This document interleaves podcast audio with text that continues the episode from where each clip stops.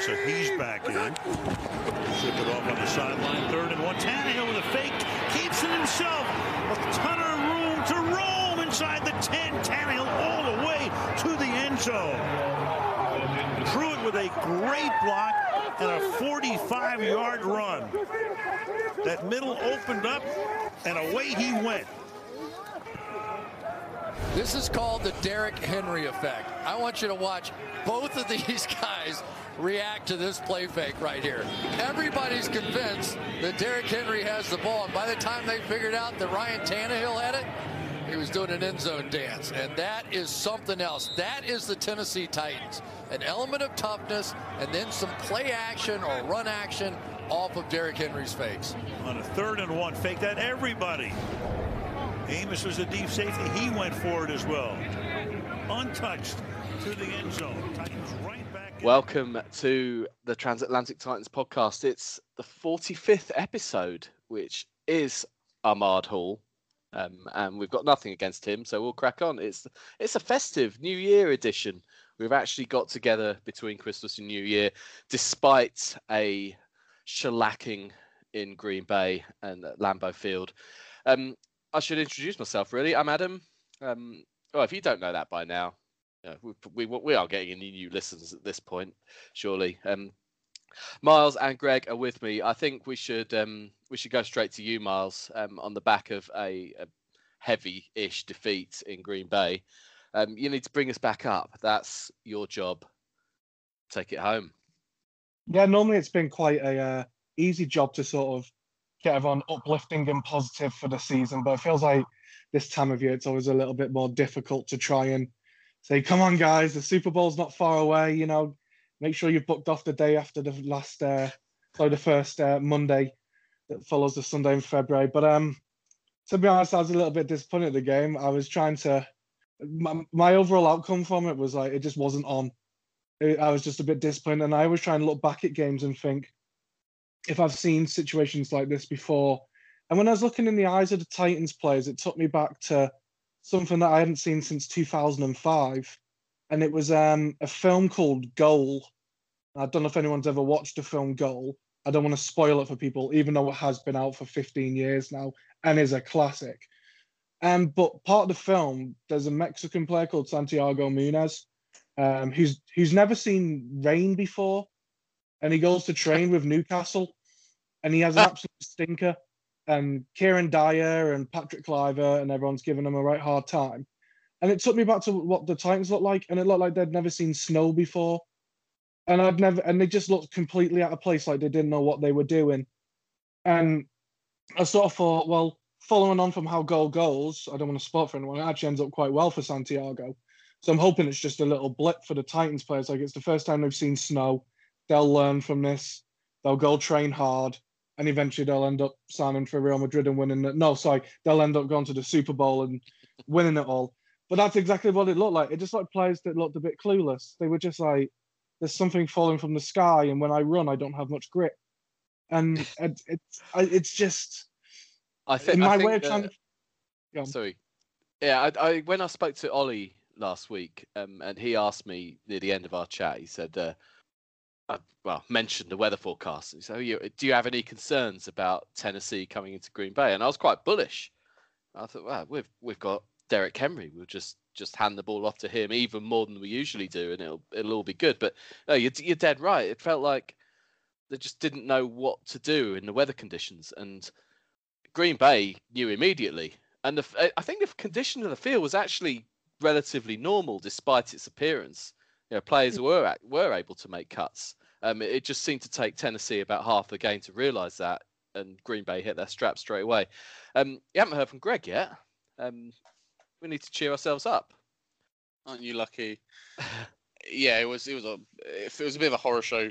Um, in all honesty, I think it was one of those games. I mean, look, we, we had the Cleveland game three weeks ago, 38-7 down at half time. Game was over we were only 12 points down at half time. It didn't feel like the game was over necessarily. You know, we knew that we had the ball as well. And you kind of felt that, you know, if we go and score, then, you know, all of a sudden it's a one score game again. And there's every chance you can come back into this. and we did, we did exactly that, and we got ourselves back into a position that you all of a sudden start thinking this this could end up being this could end up being all right. We could end up getting something out of this, but we just imploded defensively, absolutely imploded, and and it just it was just too easy for the, whole game was just too easy for Aaron Rodgers, too easy for for Jones. Dillon got a fair few. I can't remember how many carries he actually got in the end, but he got a fair few carries and seemed to get a hell of a lot of joy and every time that we were forcing the offense to again to do things we don't really want them to be doing, and um, there was two interceptions that I think could have been avoided.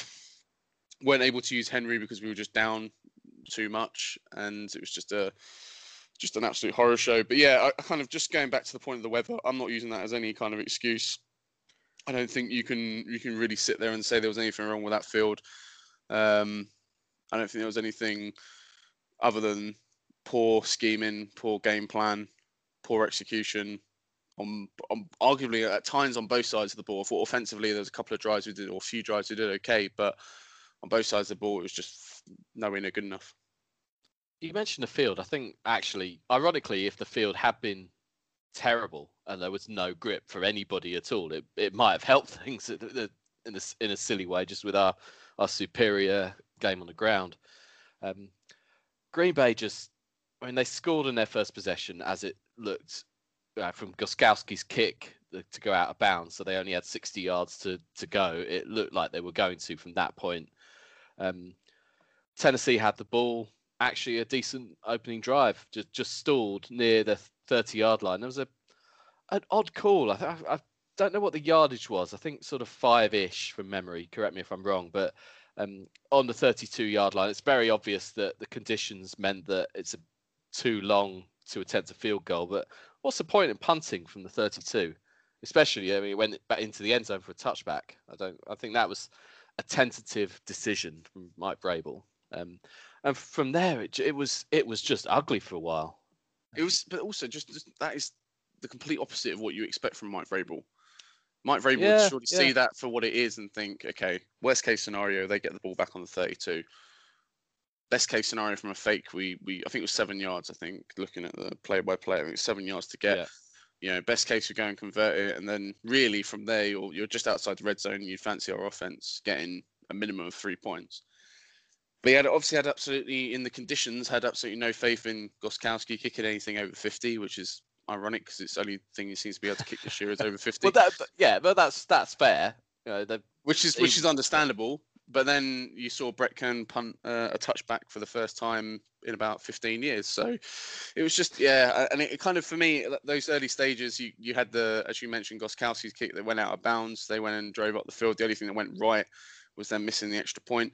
And then that following drive, you're right, we were looking relatively comfortable. We were running the ball okay. We seemed to be moving the ball relatively well. And it just stalled. And from there onwards, there wasn't really a hell of a lot of, of promising activity from the Titans on both sides of the ball, but it just it was just too easy at times. There was just too much. I don't know what it is about this defense this year, and I'm, I'm every week I get more and more worried about them because we are going to be facing these kind of offenses pretty well. Even next week, we'll come to Houston. You know, we know that Houston have had an appalling season, but I still I think they can put some serious points in us, and it's going to be another shootout. I think it's going to be another one that we're going to need the offense to come and score 40 points to win this game. Um, and then when you get into playoffs, you're going to be up against teams again that are going to have competent offenses, and this defense just can't seem to stop anything right now. I think that I mean, we said this many times in the last few weeks. The defense has got to make plays and make stops or do do something, even if you you know we're going to give stuff up. Um, so just just to do something to break the other team's rhythm up. Um, frustratingly, and I think Green Bay's second drive, um, we got a stop, or we thought we got a stop. Um, an inexplicable late flag, or by, by the way, a legitimate flag. No, no issues there at all. Rashaan Evans was an idiot, um, but it it took. I don't know if it was NBC or if it was thrown late, but it took a while to be aware of this flag. So we're celebrating this. Oh, it's fourth and fourth and ten. I think Green Bay had a first down this is there's there's an opportunity here, and then you realise what's happened. Um, absolutely idiotic from Evans. There was no need for it at that point. We comfortably comfortably got them stopped. Um, there were there were just miscues like that. It just felt. Um, Miles, I mean, uh, the refereeing, officiating, we should say. Um, I, I mean, I, I don't think. if, Yeah, there's no way any of it would have changed the result. A couple of momentum shifters, um, but oh, could, well, could you spin that? I mean, there were there were three big officiating howlers that I think we we can mention. There's the the block field goal, um, which wouldn't have mattered as it turned out, but for the fact that it was perhaps foolishly picked up and by a hooker and returned most of the most of the length of the field. Then uh, you had when it was 19, I think it was when it was 1914. Aaron Jones stepped out of bounds. Now it was probably a 30-yard error, so rather than being midfield-ish, they were deep in, in well inside the Tennessee red zone instead. Um, and then there was the the weird punt that nobody mentioned that hit a Packers player and got down by the the Titans that obviously would have been another shift. Mars, could you argue that any of those or all of those would have actually changed the result? I've I've been brought up as a football fan to say no matter how much you question the referee and the mistakes they make, that it doesn't affect the results of a game. You either win or lose a game based on how you perform as a team. But I mean, the, the for me, the the offside on the blocked thing was I think I've watched that play too many times to have a healthy. There's no, lifestyle. there's no hints of it. There's nothing. There's no, no movement. There's, there's no. I don't. So, uh, so, on that one play, I tried to. I, I, I went on countless cameras, couldn't find anything. It's a shocking decision, and that could be because of the how close the score was. You know, you never know. It's it's a, it was almost felt like it was a game of momentum because the final score felt like such a blowout, and even though it was terrible, it's like all it takes is like one shift on the score early on to make a huge difference, which we've seen this year. I mean, the run from Jones is just I've done the exact same thing. I'm take you you're seeing screenshots where you can see that his foot is touching the line. And I just don't understand why there hasn't been a decision there to question it. My initial um, reaction was why didn't Vrabel challenge it? But actually it's it happened the Packers were savvy. It was on their side of the field they knew what had happened. They got yeah. up to the line quickly and ran the next play before NBC had a chance to replay it. Um, but then, then you see the shot of the the official right there, right in yeah. line. You could clearly, he you know, must have seen that. Um, the the other thing I might say is that Dory Jackson's chasing Jones down that sideline. He must mm-hmm he must have seen it as well. You'd think that there'd be some sort of communication. I might, I might be being harsh there, but most most of the blame is obviously with the the officials there. It's not really a Dory, I mean, ja- Dory Jackson's job to see. No, no, it's just slightly gone out of bounds. I think it's that referee who's five yards away from it who, who should have been seeing it.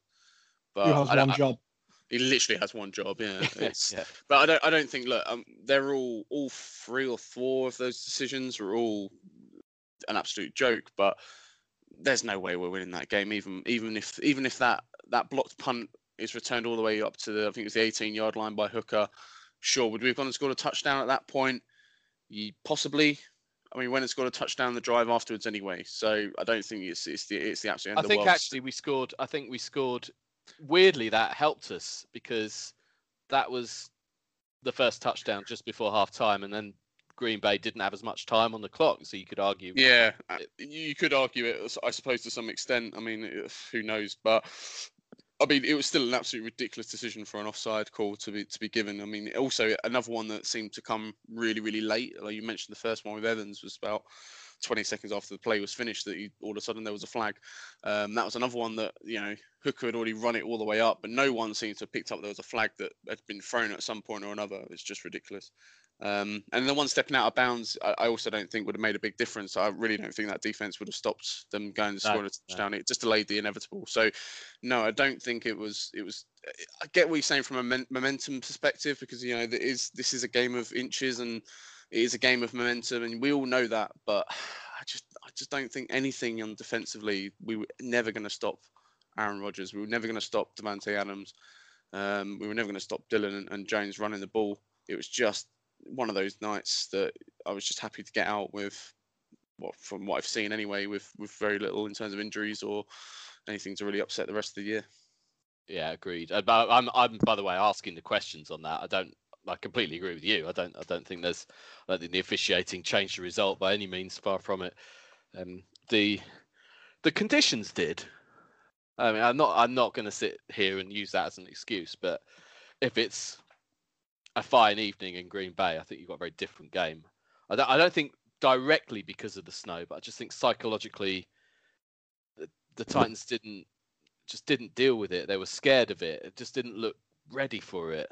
Um, and obviously, in a normal normal weather game, the they don't have that effect. It felt like the whole game was kind of in slow motion. Like even when Henry was running the ball, it kind of felt like he was never really getting this. I'm not sure. Obviously, uh, I'm sure there's someone who's going to come and tell me that he did run a 22 mile an hour run like he like he, we know he can do, but it just felt like it was taking him so much time to get to the line of scrimmage because of his footing.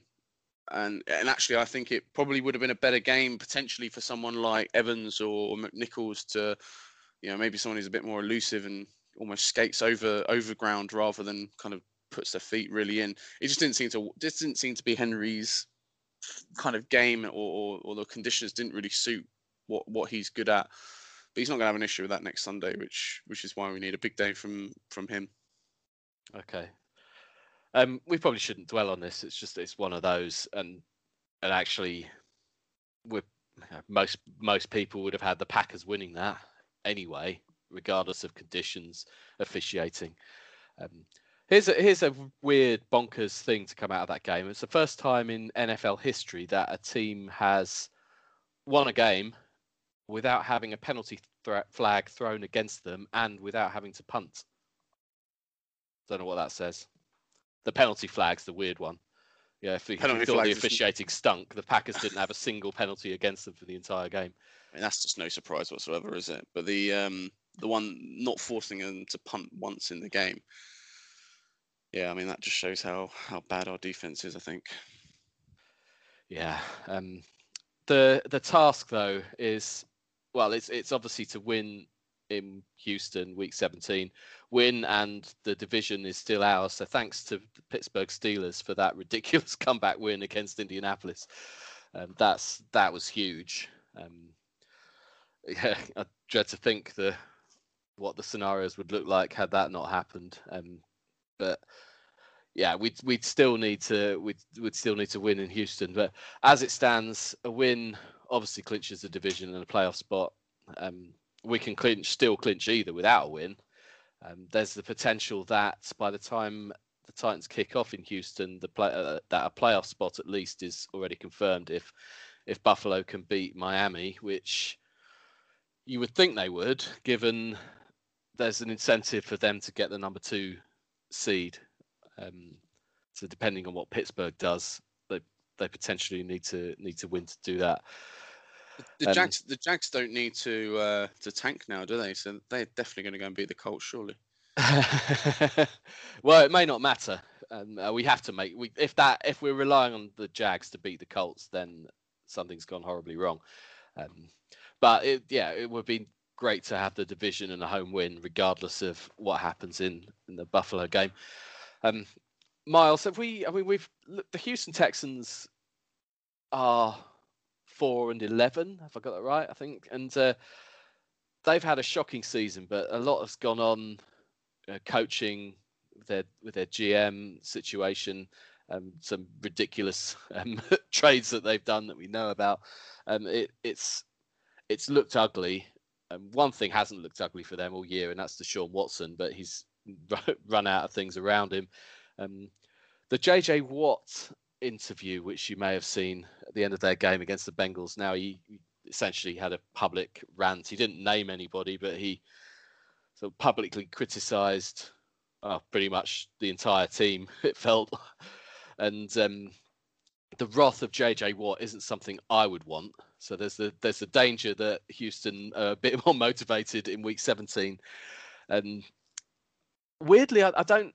I felt more comfortable a year ago when they were resting their starters because they were already there.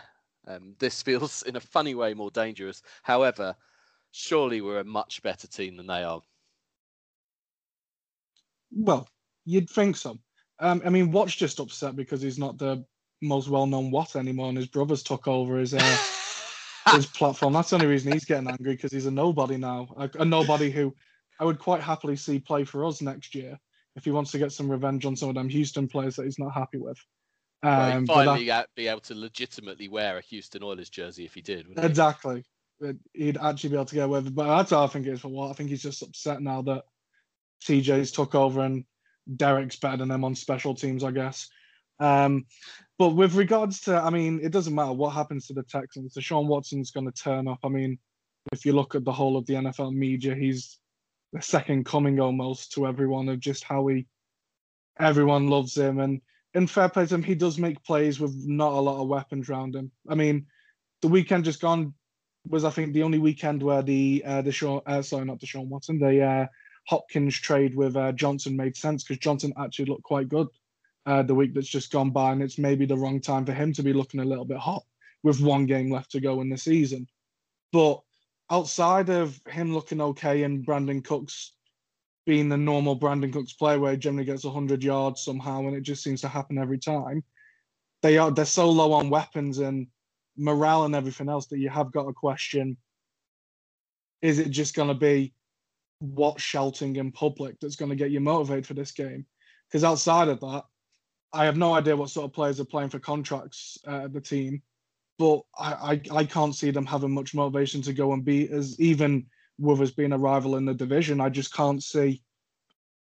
I can't see them having the motivation or the quality to upset. Obviously, in the past, that's come to kick me in the backside when I've been overly confident in games. But outside of Deshaun Watson, who did get a knock at the end of the game, by the way, one of the final plays, he basically got his arm ripped off as it got caught in a helmet. So it'll be interesting to see how sort of he goes during the week. Um, no doubt, like Stafford, it's nothing, and he'll come out and throw four hundred thousand yards or something against us. But to me, there's just not enough on the offense or defense with Houston to make us think why can't Henry go and get his rushing title and why we can't win the division. Hopefully. Yeah, if it goes wrong, we've we've only got ourselves to ourselves to blame, and that would be quite something. Um, Greg, how do you see it? Mm, it's gonna be a tougher, tougher game than I think we would all want it to be, and certainly what the the record suggests. Um, I, I, agree. I don't think he's got the weapons that he's had from previous years, but I still think he's got enough there to to put some points on the board. And the the issue we've got is that I don't think he gets a lot of protection, but he's not going to need it against us. And uh, you know, you could probably sit there and, and just replace all your own line with a load of uh, a load of receivers, and and just it's not it's not needed because we're not getting anywhere near a quarterback at the moment. So, and you you all know with Deshaun Watson that he's he's one of those quarterbacks that even if you do put a bit of pressure on him, he can just he can just get out of it uh, like it's like it's too easy. And I think look, they're going to score 30 minimum there's absolutely no doubt about that. So it's going to be a case of you know we need the offense to go and show up and score and score 40 points again, which yeah we can do. We know we can do, and we've done it on several occasions this year. It kind of feels a bit like the Lions game that you know you know they're going to score some points, um, and it's all about how you can you know how you can try and just get stops at the right time and keep scoring on the other end and. We've got every chance that we can go away and do that, but um, Houston is, is a game that always fills me with dread because uh, we've had a few battles with them in the past that have been a lot closer than than blowouts, and this is the sort of game that I actually do think they'll look at and think we don't want them coming here and winning a title in, in our own backyard. The title that that Houston won last year, I think, if my memory serves me right. Mm. So they they're not going to want that. Do, have they got enough to stop that? Possibly not, but they're not going to want that, and I think they'll play hard because of it. Um, they got nothing to lose. I don't think they're going to want to finish the season four and twelve. They're certainly not want to get going to want to get uh, swept by us, and I think they'll they be. The, yeah, they don't even have they don't even have the draft pick as the motivation to lose because they traded it away. Yeah. so it's, it's but it's just it, to me it's it's one of those it's a potential, potential banana skin for us. It's one of those games that on paper we should be winning, we've got every reason. You know, this isn't a game that you can kind of sit there and, and you know, we have to win it. There's, there's, no excuse for, for us not to go out and try and win it because we have to. Simple. It's not like a, a game earlier this year, like the Bengals game, where you think, yeah, we're expected to win it, but you know, if we if we don't win it, it's not the absolute end of the world. This is the end of the world. We lose this game. I can't see the Colts not beating the Jags, and then you're relying on other teams to to lose which you know could happen to still make the playoffs. You don't want to, you you want it to be in your own hands and get get go and win the game, get it over and done with. And I just want to win the division. I said this last week. It's it kind of feels like it's been long awaited, and yeah, if you go and finish the season ten and six, it kind of feels like even though it's an improvement on last year and nine and seven, it doesn't feel like an improvement. Um, it kind of feels like there's there's areas of this team that has regressed. There's areas of this team that has pushed forward and, and improved, but there's there's too many areas this team that's regressed, and sadly, a lot of it seems to be on the defensive side of the ball. The the ideal scenario is that Buffalo have sealed a win, or because they're playing at six o'clock, um, and I, I, hope I'm not wrong. I'm going to look really silly if I'm wrong about that. So Buff- Buffalo beat the Dolphins in the early game, and then we've got win and it's the division, but knowing that if we something worst happened and we lost the game, we're still in the playoffs. That's the uh, that's what I'm crossing my fingers for. I, I think we'll I think we should and we will win either way for what it's worth. But I'd like to I'd just like to not be having heart palpitations throughout the entire game, which we're just used to.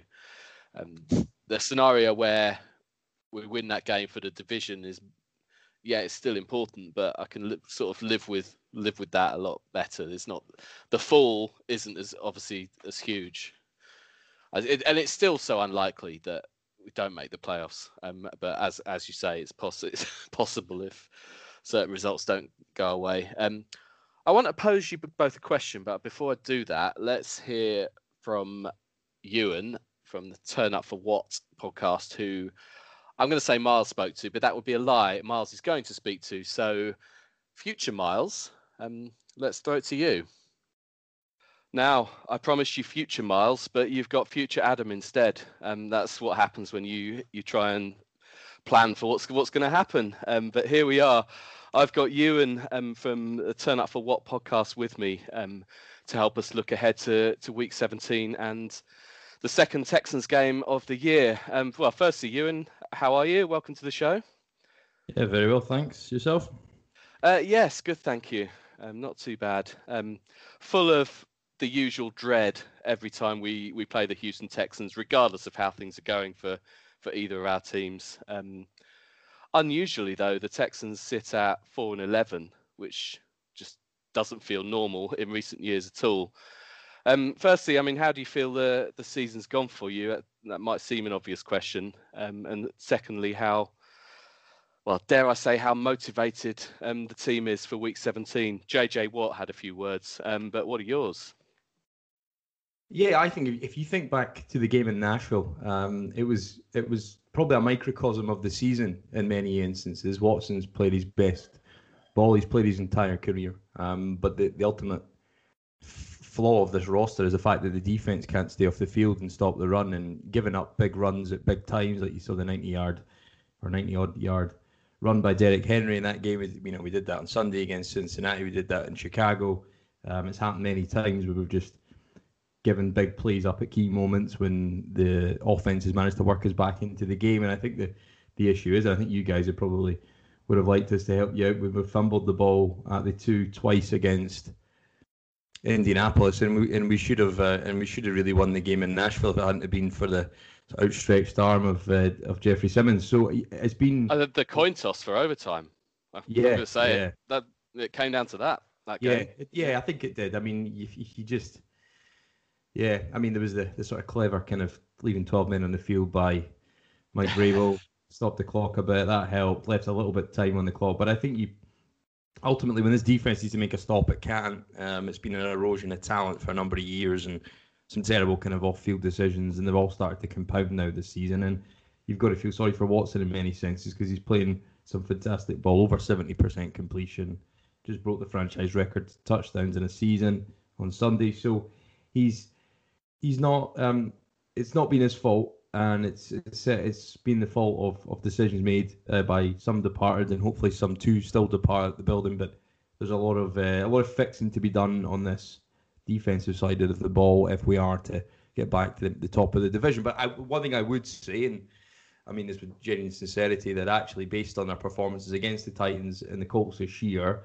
that's probably the biggest positive I've taken out of it because we're not far off their level. Um, and if that's the level we need to get back to to win the division and get, give ourselves a chance in the playoffs, then I'm not too concerned. The bigger concern is looking above and beyond that, and as we should be with a guy like Watson in the building, how we how we can get up to a level of, of Baltimore, Kansas City, and as we've seen this year, a bit of the Browns, but uh, definitely the Buffalo Bills. As far as the Deshaun Watson goes, now I, I can't ever feel that confident facing a team with with him as, as quarterback, as the previous game showed. Um, you know, our two teams actually have got similar issues, maybe different records, but similar issues on on defense. Um, is well, firstly, is Deshaun Watson going to play? Um, is he took a took a knock? Um, I saw. Yeah, uh, he's he's, uh, his fingers I think got cut in the face mask just um, of uh, of the of Sam Hubbard, um, the the edge rusher from Cincinnati. Just in the last play, fumbled the ball and um, and that killed the game. But I think if we hadn't fumbled there, we probably would have gone down and scored in one. But um, it's happened that many times now. I suppose you can't really make any assumptions what's going to happen because it's been the opposite of what you think might. Um, I, I think he probably will play. If it was me, I wouldn't play him. Um, but I suppose we let you know Tennessee into the playoffs in many senses last year and gave them a bit of a run. I think probably be fitting for all the all the uh, all the Warren Moon and uh, all the Oilers days sitting up on the walls and uh, off sitting over the bottom of the river in Broadway. If if uh, if we really get got a bit of justice by, but I don't know. I, I think I think he will play. Um, but it just depends how the game goes early and if you take him out. They haven't taken him out at any point. He's you know very fixated on the fact he wants to play. So I, I would think he will. Um, but I think the risk of him being injured at this point, when he's your only asset or true asset, that's going to you know welcome a new head coach and a new general manager, which we have to get right. And anything that could potentially affect that process would be short sighted because if Houston don't get this next hire right, you know, we're, we're looking at like, you know, years of mediocrity, which he doesn't deserve. And, uh, and you know, we've had players like JJ Watt's prime wasted. We've had guys like Andre Johnson's prime wasted. And I'd hate for it to be his as well. And so this hire's got to be right. And I think when it, when you take the longer term view, I think he shouldn't play. But uh, when it's a meaningless game for us all, um, I mean, the only outcome really is is okay. You stop Tennessee getting the playoffs, which doesn't really mean a great deal in the grand scale of it for us um, and uh, you know, non-emotionally. Um, and I think the, the the only issue is you can you can change Miami's draft slate from third to nine with a win potentially if results go the way. Yeah, I, I did. I said that in jest. Um, that you know, Houston don't even have the well, not not that you'd have a motivation to lose to get a, a better draft pick, but having having traded that um, that pick to Miami, you don't even have that. Um, the, the JJ Watt words um, I mean, you say in the grand scheme of things, it's you know, there's nothing really to play for for the Texans, but um, a divisional game, stopping Tennessee getting into the playoffs. Um, JJ Watts, I mean, he he clearly doesn't see anything as a meaningless game. Um, he's called out his teammates for lack of fire, um, not not uh, presumably just in the Bengals game, but generally. Um, will they respond to that? Um, how do you how do you see the level of incentive for week 17. Yeah, I think I think the, the, the national or wider perception of JJ is probably different to people. You know, I think you take the the jock jock sniffers out of it, and you, you take the people that actually watch the tape and watch the watch the actual workings of the team, and a lot of it it's about him, um, and it's about you know his it's, it's not necessarily for show, and I, I do believe it's sincere, but I, I think you know you don't become that wealthy off the field without being very savvy in what words you put out and and how you mold a brand and, and all this kind of stuff. So a lot of that's for me. If I was in the change room, I wouldn't be, I wouldn't be. You know, I don't. I look. I think if you want to, if you want to attack a problem, you go and speak to the person about it. You don't go and you know tattle to the media about it. He's done that a number of times this year. Um, you know, and there's been issues where players have, you know, there was Bradley Roby missed the trip um, to Jacksonville because there was an issue and he got called up by one of his teammates, you know, quite rightly. But that was done behind closed doors and it wasn't, you know, necessarily a, a bravado or a, a, showing in the media. So, you know, I think he's very good at managing his perception. He's not played well this year either. So I think he's got to look at himself in the mirror. Um, I think there's a big issue with him being, you know, the talent around him and that front seven's not good, but he swims a lot of blocks, gets caught up the field, doesn't, you know, doesn't hold contain, not setting the edge correctly. And uh, and he's not the electric rusher he once was. You know, and you saw that in the in the first Tennessee game. The second, that uh, what's his name uh, for the boys? Um, what's his name? The tackle. Um, Taylor Lewan. yeah, Lewan. Uh, Taylor Lewan. As soon as he went out, the replacement comes in and he beat that guy, but he didn't beat Lewan. So it, uh, you know, prior to that, really, um, to make enough difference on the game, and that fumble that swung the game. Um, was you know was a result of a of a of a second string guy coming in. So he's not played that well either. So I think you know if you want to really proactively go and tackle issues, go and speak to the guys about it and address it in private. Doing it in the media, I think, just for show. And you know he may be pre-contexting his departure. And if you can get a significant haul for him, which I doubt any team would be willing to part with this his injury record, plus the stage of his career, plus the drop in production. If you can get something for him this offseason and take it and help and help rebuild a longer term view of this defense. Um, but I mean, we can you can never never take away from the sort of 2011 to 2014 and the 15 years. I mean, it was the best. I don't think anybody will ever eclipse that level of performance. Yeah. Yeah. Um, as a defensive player ever, um, and Aaron Donald at his prime is not even quite at that level. So, um, he he's been a great player. He's not continued to be a great player this year. Injuries have taken their toll, um, so I think you know the the sentiment would have been better placed at addressing the issues off season. But look, this team was on the back foot from the decision made off the field this season, so I, am sure a lot of the frustration has been born out of that. Yeah, sure. Um, I mean, I'm guessing it sounds as though you have, or you should have, confidence in in Deshaun Watson and the Texans' offense to score points against the Titans. Um, how much confidence do you have in the the defense to stop the Titans scoring enough points to win? I mean, the, I think it will come down, you know, how do we play the run? Um, and Luke Henry will, you know, build into the game, and he, he does that, you know, all year round. Um, you see that in the second half of the season, he comes alive. Second half of games, he comes alive. So there, there's definitely uh, an element of how well do you stop the run, and um, if you can contain that, and you put the game on Tannehill's shoulders, and he can't play play action as effectively. Um, and and look, you don't have to have a, a run game to, to be effective at play action, but that you know that's his bread and butter. So it certainly helps. Yeah, yeah, yeah. It um. So I think he's he. It will come, you know, if it comes down to quarterback versus quarterback, and you can keep all other things equal. I think you know Houston have got a chance if Watson is to in fact to play. Um, but it's it's got to be setting the setting the run. You know, there have been games this year where we have set the edge well and and uh, defended the run, been stout in your gap discipline, and and making sure, you know, and I think we've got a, a, terrible issue where we've got linebackers who shoot gaps before the play's developed and get caught out. Um, and then, you know, linemen are then getting to the second level and clearing lanes.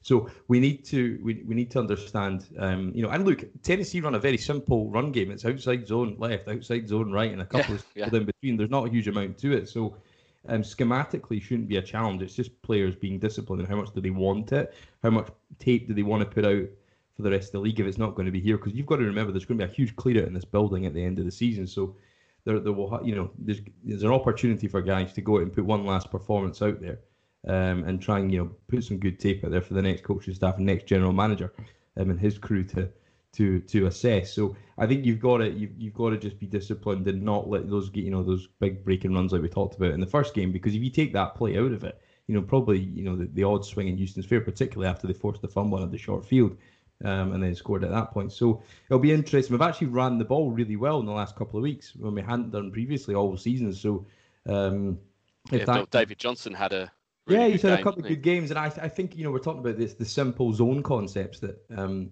that Tennessee run, and actually that's entirely you know, and I don't mean that in any in any uh, disrespect because I think you know that's what, kind of what we've done this week, and that's what David Johnson does well. One cut runner balance, gets to the line, makes his cut and goes, and we've done that the last couple of weeks, and we just try to overthink it, be too cute at times, and just not be effective last in the league in offensive uh, ground yardage. Uh, but Watson sitting first in the league in yards per attempt in the air, so it shows you where the balance is. Um, I feel for David Johnson. Um, there's still some form of player in there. He's just been used terribly. Um, and I can't wait to see the back of this coaching staff, if I'm honest, because O'Brien, for all for all his flaws, he was the best coach on that staff, and a lot of the guys were people that he brought in. If you call it yes men, call it whatever you like, um, but they're not very good, and we're not very good at making adjustments, and we're not very good at um, at setting game plans and adjusting in games. So, so I think there's there's the game will be won and lost. I think on the ground, as old school as it is, and um, and I think you saw that I think in the snow, didn't you? Which was probably would have been a concern for you last Sunday when you you know a game that you're probably you would think that the Tennessee formula um, is built to win in a game like that. And then AJ Dillon, obviously, he was a bit overdrafted in the second round coming out of Boston College, but he comes in and kind of sort of Derrick Henry, a new world, if you like. I, I think we've we've obviously discussed this earlier earlier in the podcast that the the Titans probably panicked a bit about the weather, uh, didn't prepare for it as well as they might have done, um, and Green Bay showed right from the get go that they knew how to play in the snow. Um, and in actual fact, the field was in relatively decent order. Um, you could make football moves, you could make cuts. Um, the, the Titans were just a bit too tentative, and the game was gone by the time they realised. Really, I mean, they had a moment at the start of the second half, but other than that, just beaten by the better team. To be fair, um, it's anybody's guess with all the stuff that all the variables going on. Um, Houston largely looking ahead to the off season, um, but give us a finger in the air score prediction for week 17? No, I think it'll be yeah, I think obviously it depends the, the, the X factor is if Watson plays or not. Um, and I think you've got the added asset or, or the added facet rather um, of the Colts playing the Jaguars. You've got to assume the Colts win that.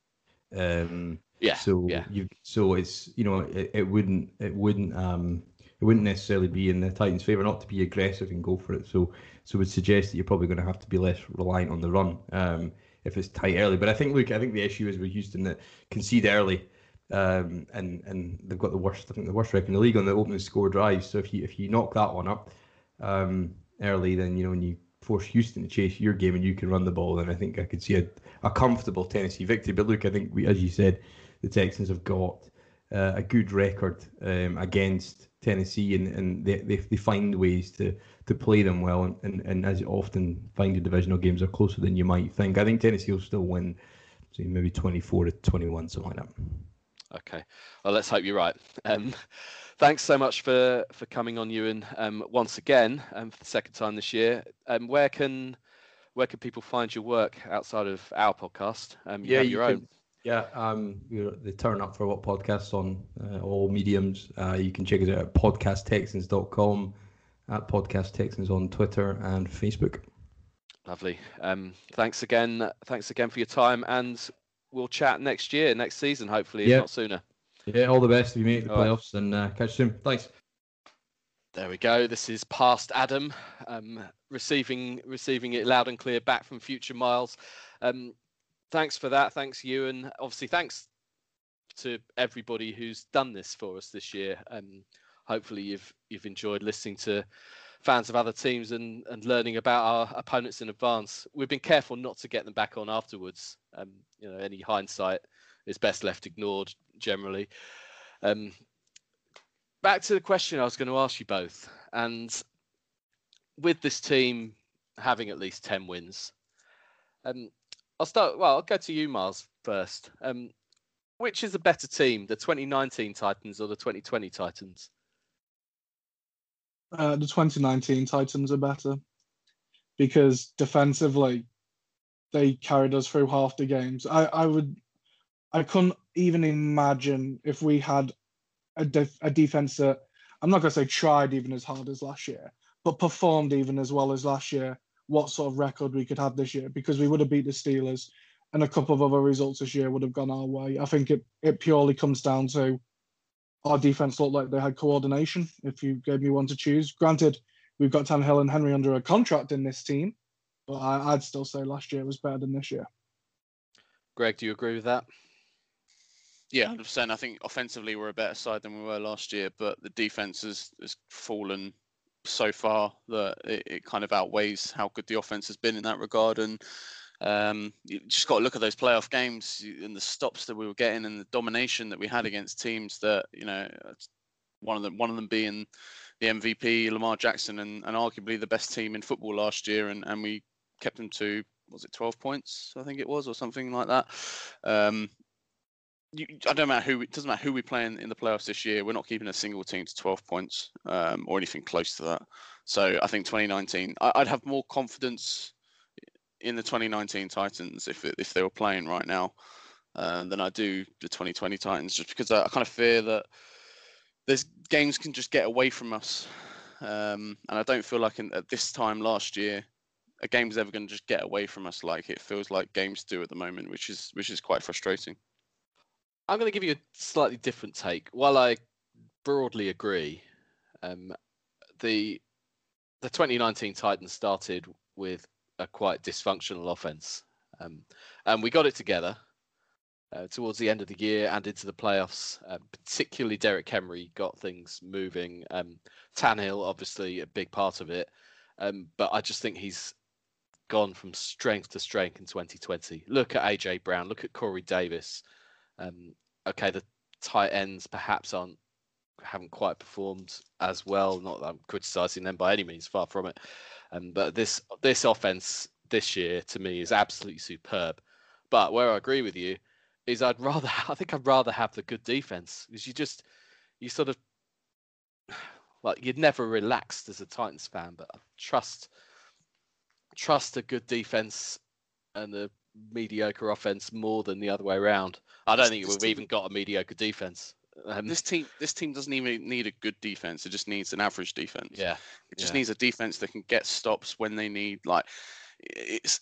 I don't mind us giving up some scores occasionally. You know, I can live with that because you know we're playing against pretty good offenses, and the Green Bay game was a great example of that. Could have conceded three touchdowns in that game, but we didn't. We conceded was it five or whatever it was in the end.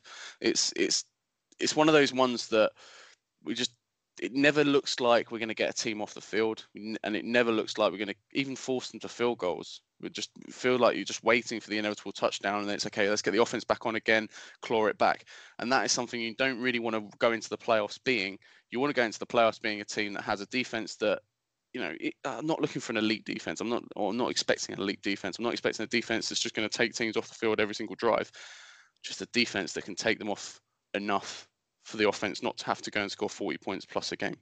I'm struggling to think of a game this year where the op- opposition hasn't scored points or, or their the offense hasn't functioned. Yeah, the Buffalo might be the only example I could think of, and the only reason for that was turnovers. Denver's the only one I can think of. De- yeah, de- yeah. First, first game of the season, I think that both side both sides offensively were pretty poor on the night. So, yeah, there hasn't been. I mean, look, even the Detroit game, we still conceded Chicago 25 maybe points. actually. Uh, yeah, so I mean, they, they still they still made that competitive at the end though. Mm. Like I know it was garbage time really that they scored most of their points, but they they still made that a was that eight point game in the end I think or something like that. I can't actually remember off the top of my head, but you, you you have to be you have to be clinical on both sides of the ball, and I think offensively we can be clinical. There's no doubt about that. We've seen that all year, but defensively, just uh, there hasn't been a game where I've felt possibly one or two games where, where I felt like we've been we've been good enough. Every other game has just been pretty appalling. this this team can beat anybody, but it just it needs, and it's the- it'll be the same thing in Houston. It'll be the same thing in any potential playoff game. That the offense can't falter too much because of the pressure that's put on it. So you can't have too many random three and outs, or you know, Tannehill's got to play almost perfectly every every game, and the defense has got to do something at some point, um, whether that's a fluky interception, a forced fumble. You have to create create turnovers, and because getting stops just is, is so hard and so rare. It's you, you it's a wing and a prayer, um, and it, it So I've- can I've- when you when you've got this offense, it can happen. Yeah. I've got a question for for you both. Would you rather play Miami at home or the Ravens at home? I would rather play. I mean, we feel like we've got the wood over the Ravens, but that's just that. I don't. I, that's- that still feel feels uncomfortable. No, it's got uh, Miami for me comfortably. Because just uh, I don't fear that offense. And, but the thought of losing to Ryan Fitzpatrick also deeply, deeply would hurt. Um, but um, to, to me, it's our, our defenses are worrying. Baltimore could cause much more pressure to our defense than Miami could, so I'd, I'd rather play Miami. So the the, re- the reason I asked that is because I was just looking at your uh, ESPN playoff machine as we, we were looking at last week, and if the bill if we win against Houston, uh, the Colts beat the Jags as we expect, and then the Bills beat Miami, we will be at home to Baltimore. If Miami beat the Bills, we'll be at home to Miami.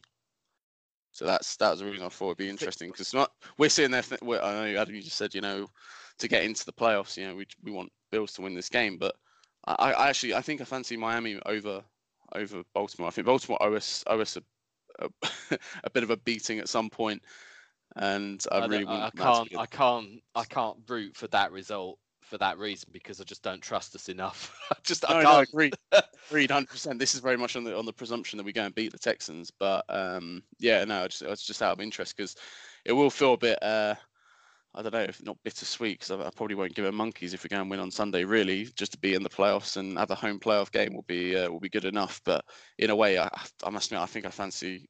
I don't think Miami offensively. I, I don't think they've got enough as or as much as the Ravens do. I, I really really fear playing the Ravens again. I think the Ravens can easily go and they've got a bit hot go for a lately as well. They, yeah, yeah. And this defense isn't isn't capable of stopping them. Yeah, no, I completely agree. I did have a little thought. I did have a little thought with our defense, and it could be statistically I'm completely off. But is there any chance at all that our offense has almost been too good?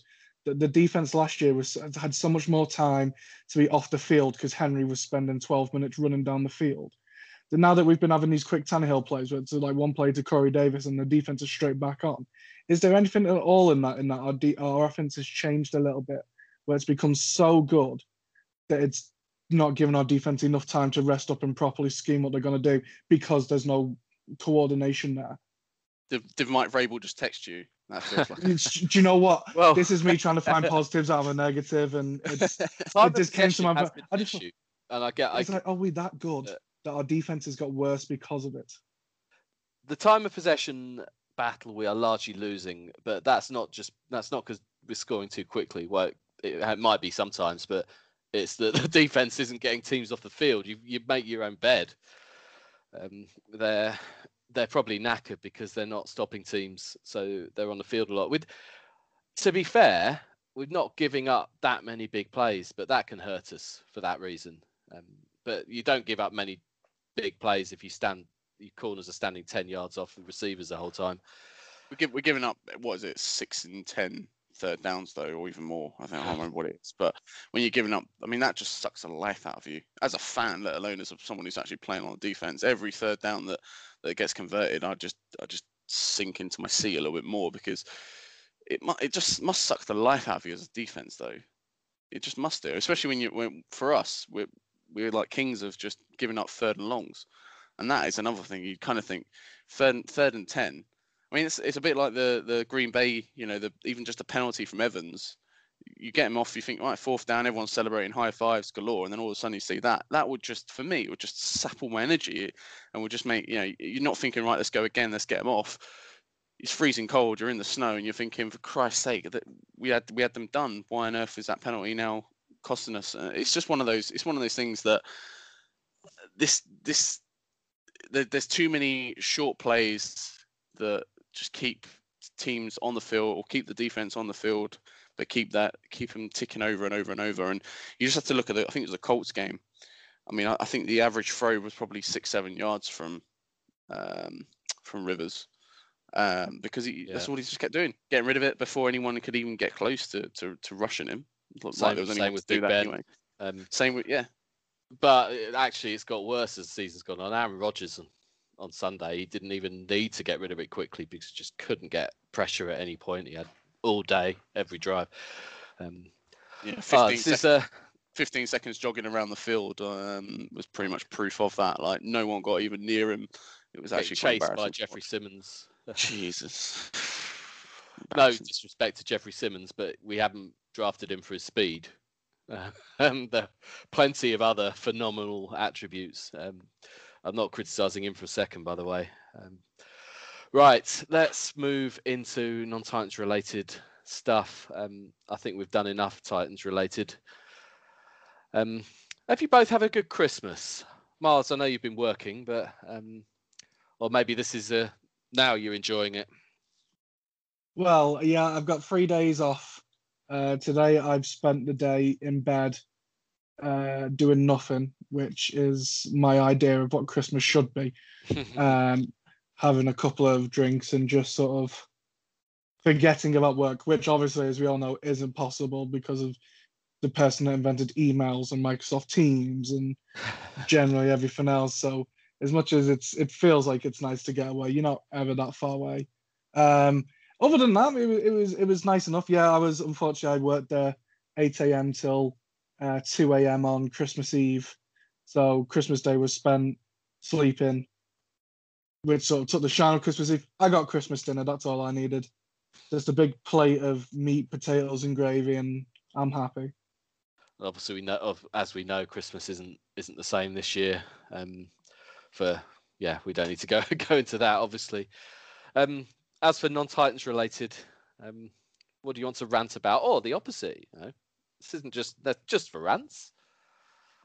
Um, well, I wanted to give you the opportunity to congratulate me for winning my uh, fantasy football league this year, going. Uh, I seem to be suffering from some technical difficulties. Um, Greg, let's let's go to you. Um, non-Titans related.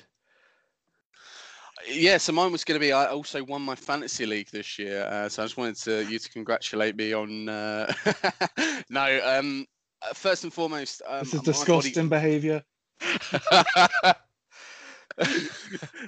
for anyone, for anyone not realise I, I, I, I didn't mean to cut you off there. Sorry, you, you're back. Um, I'm sure you didn't. it, it, it's perfectly fine. Uh, when my trophy arrives, I'll send you a duplicate so you can sort of share the experience with me. Um, but I, I mean, I've, I've actually won two leagues myself this year, but because it's mind numbing to anybody else, I'm not going to mention that. But I mean, you carry on. Um, so my my more realistic thing, which I was going to rant about, which should be people muting you against your own will on your own podcast, um, is a simple one in that people shouldn't be allowed on the roads if they're scared of ice or snow. We've had a little bit of a, a snowfall over the past. Couple. Are you still talking about the Titans in Green Bay? Just. Do you know what that was? It was weird to actually watch the game, go to bed, wake up, and suddenly have snow outside. I felt like I'd woke up in this sort of like nightmare, whereas in Wisconsin or something, getting. But yeah, just when I see people who drive at like one mile per hour on a 40 road because they're literally terrified of hitting a little bit of ice where you're not going fast enough where you could actually cause yourself any form of danger. I'm all for being a safe driver and no one's in a rush and getting there in one piece, but I just wish people would sort of almost grow up a little bit and just take it for what it is. Just don't don't be an idiot and you can drive your car like a normal person. Your car weighs over a ton. It's not just gonna like cripple over at five miles per hour. I did I did spin once on the ice when I was about eighteen. Um, full high speed. It was I felt like going around about six times, but I think the reality was it was just a 180. Ended up facing the direction I'd come from. so, so it wasn't a handbrake turn to impress someone. It it, it would have looked like that. Um, yeah, entirely down to ice. Um, but yeah, yeah, it's knowing how to how to drive isn't necessarily going at one miles an hour. Yeah, absolutely.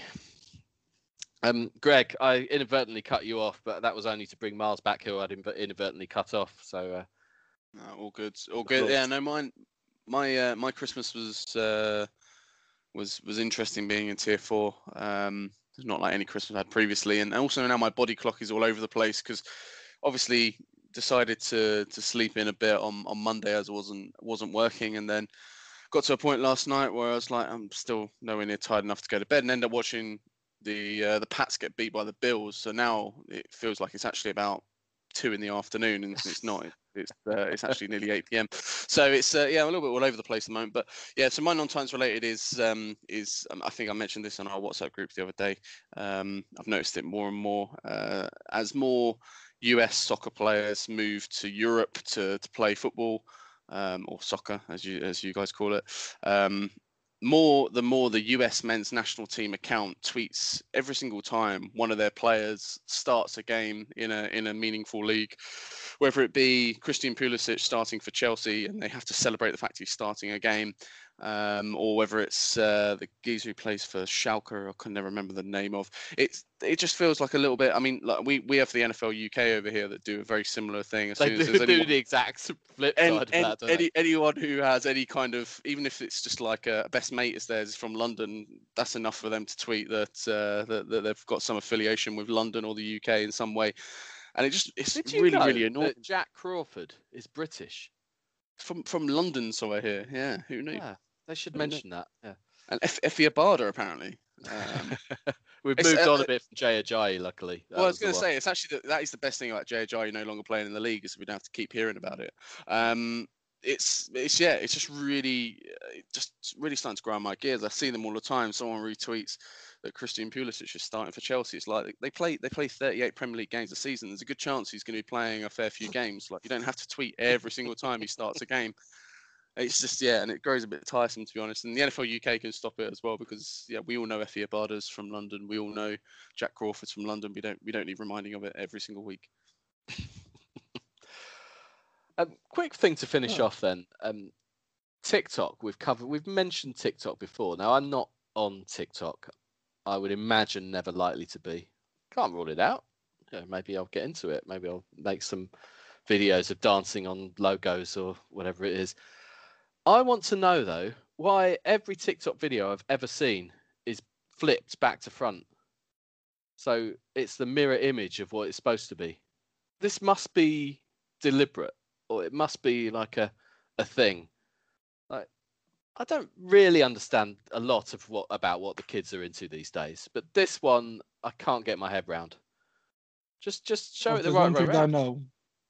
Yeah, if there's one thing I know, millennials love that when it's the wrong way. It really makes them happy. There, there's no logical reason to it, probably. it's just they've done it and gone. Well, they're not going to complain, are they? They don't know what's right or wrong. Let's just leave it. But I saw that this Juju Smith Schuster did it against the Bengals, and and he obviously got hit into next week as a possibly direct result of doing that. And I saw a, a little monta- montage, is that the right word, or a compilation of all his TikTok. So he danced on other logos as well. And I just I'm watching this, and uh, all these logos are back to front. Like, so I mean, if if I see you occasionally see like the Titans logo back to front with the the it's the wrong way around, and you just like it just doesn't sit right. But I noticed it with the the, the Jags that Juju's dancing on top of. Like even there, it, the little things, little things that eat away. I've never oh. I've never used never used TikTok and the last time I've had any any kind of reference to TikTok is when I was learning to tell the time. So that's it's, I have I have absolutely no idea what what that's all about. But I don't. Well, I clearly, it's two o'clock in the afternoon for you. You've done clearly, something yeah. the um the mirror image thing is it's not just yeah. I also get it um I also get it at work when when I'm using uh, Microsoft Teams we mentioned earlier. It's the same thing. You kind of have like a a mirror mirror verse of yourself. So it's where it's on my right, it actually looks like it's on the left. And yeah, but also, if, if, you're, it's a I bit think weird. Teams is clever enough, so it's fine. I'm fine with seeing, like, if you're on a video call, you should see the mirror image of yourself, but that isn't what the other people will see if the no, software no. correctly. But yeah, this this stuff you're publishing it. Um, I, I I do a obviously a video every Monday um, on the Transatlantic Titans Twitter, and like if I got that wrong, uh, it's just me talking. There's nothing else in the shot, but I'm. You know, we should, we should set up a tic, we should set up a TikTok account just for your Monday videos. yeah, you have to dance on a badge of the team that we've just played. Also, I restrict them to two minutes twenty because I someone told me that that's the longest that Twitter will allow, and I've no idea if that's true or not. Um, but it's a good. good it's enough... quite funny when, when you get to the end and you start speeding up because you realise you've got four seconds left. oh yes. Um, also, as an aside, it's my wedding anniversary tomorrow, and neither my gift nor card have arrived in time. Yeah. That's, that's Would you like to spend this, to this time now to uh, give your gift over the internet through the form of podcast? Mm, that's that's just a replacement. Matters. Have you not got a poem or? uh, I can lend you one. yeah. 2021, 2021 is not ready for the round two of the Hey Kay Adams poem. Just you wait, little teaser. Also, I suspect calling Mrs. F K Adams in a poem isn't going to help things. Um, it doesn't help we, things when it's actually K Adams either, just so you know. We, we, we, we, can tweak we can tweak little bits of it. We can tweak little bits of it. I'm sure she's not massively into her fantasy football either, so we'll just tweak a few bits. It'll be fine. Yeah. Uh, well, anyway, happy anniversary to you, to you and Mrs. F. Th- thank you, thank you. Um, 30th of December is an unusual wedding anniversary date, but um, clever, clever. clever. It's, a, it's a great time. No, no, no one. I'm guessing you had like 20 guests at your wedding because everyone's like, "Oh, God, doing it over Christmas and New Year. I'm away, or I'm doing this, I'm doing that." Uh, it was actually, it was a bit dicey. There was some severe weather around, around that that time that year, um, and we. I don't think, yeah, everybody managed to show up in the end, but there was a bit of anxiety about that. Um, uh, driving from Nottinghamshire down to Heathrow in the heavy snow to catch a, a flight to go on honeymoon um, was anxious as well. Um, yeah, that yeah. was fun. But we we we got there. Um, anyway, I'm, I'm digressing somewhat. I'm assuming turkey was on the menu. Turkey. No, no turkey. the last thing anybody wants on the 30th of December was, was turkey. Bangers and mash as it goes. Posh I thought, I, mash. I thought you were talking about the honeymoon.